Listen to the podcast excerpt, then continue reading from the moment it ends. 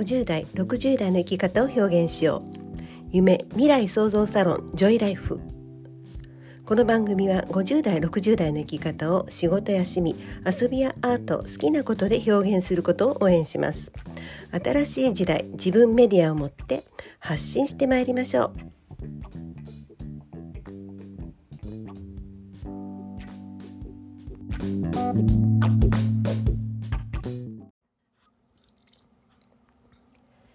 先日より今年初のリザーブストック入門勉強会を開催したりリザーブストックのサポートをさせていただいたりしています。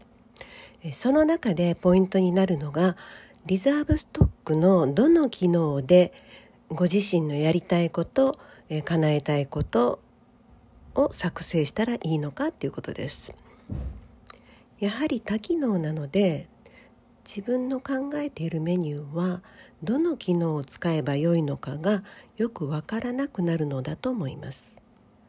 それはとってもよくわかります。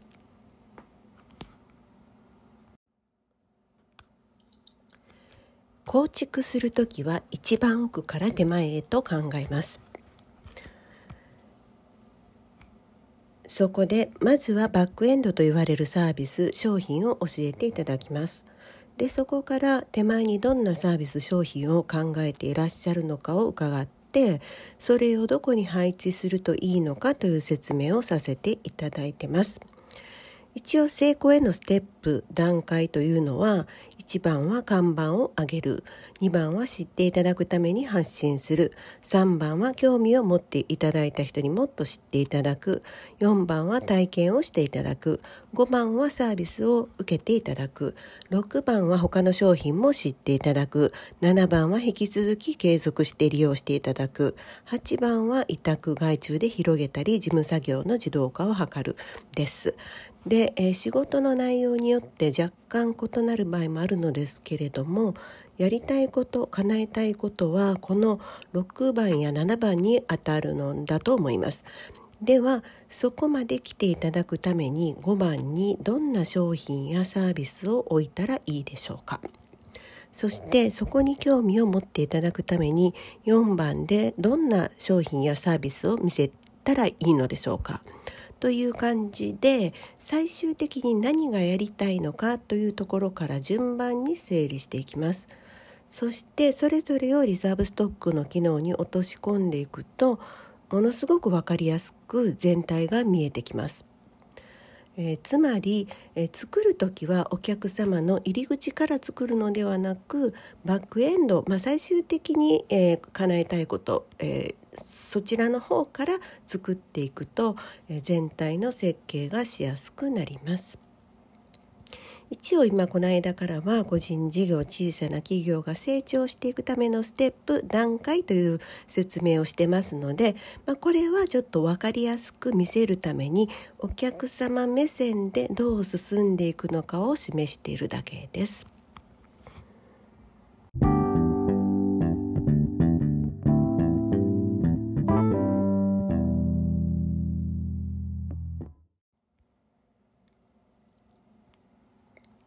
個人事業小さな企業成功へのステップ、え、5これはサービス商品をご利用いただくことになります。まあ、前回は4まで説明しましたので今回は次のステップです。読んで体験してくださった方々にサービス商品をご利用していただくのが次のステップになります。え仕事によってちょっとこうこれでやるということが一概には言えません。それにまたここから先の例えば6とか7のサービスや商品が複数あったり種類が違っている場合は、えー、どのサービスや商品を利用していただきたいかによってここの5番も変わってきます。でもちろんその手前の4番や3番も変わってきます。まあ、だからサービスを提供する側から考えるならやはり6番や7番があって初めて全体を作っていけるというものになります。でまあ例えばあの例として一応挙げますけれども、まあえー、有料のセミナーであったり有料の勉強会有料イベント有料ワークショップ個人セッション個別予約、まあ、その他さまざまなものがあると思うんですね。でえー、場合によっては大型のイベントがここに入る場合もあるでしょうしまた無料の説明会がここに入る場合もあるでしょう。なのでとにかく3番とか4番で気に入ってくださった方、えー、ご縁があった方々がさらに来てくださるのです。もうここは全力で対応したいものです。もちろんいつも全力です、まあ、これについてはホームページの方にも詳しく書きました。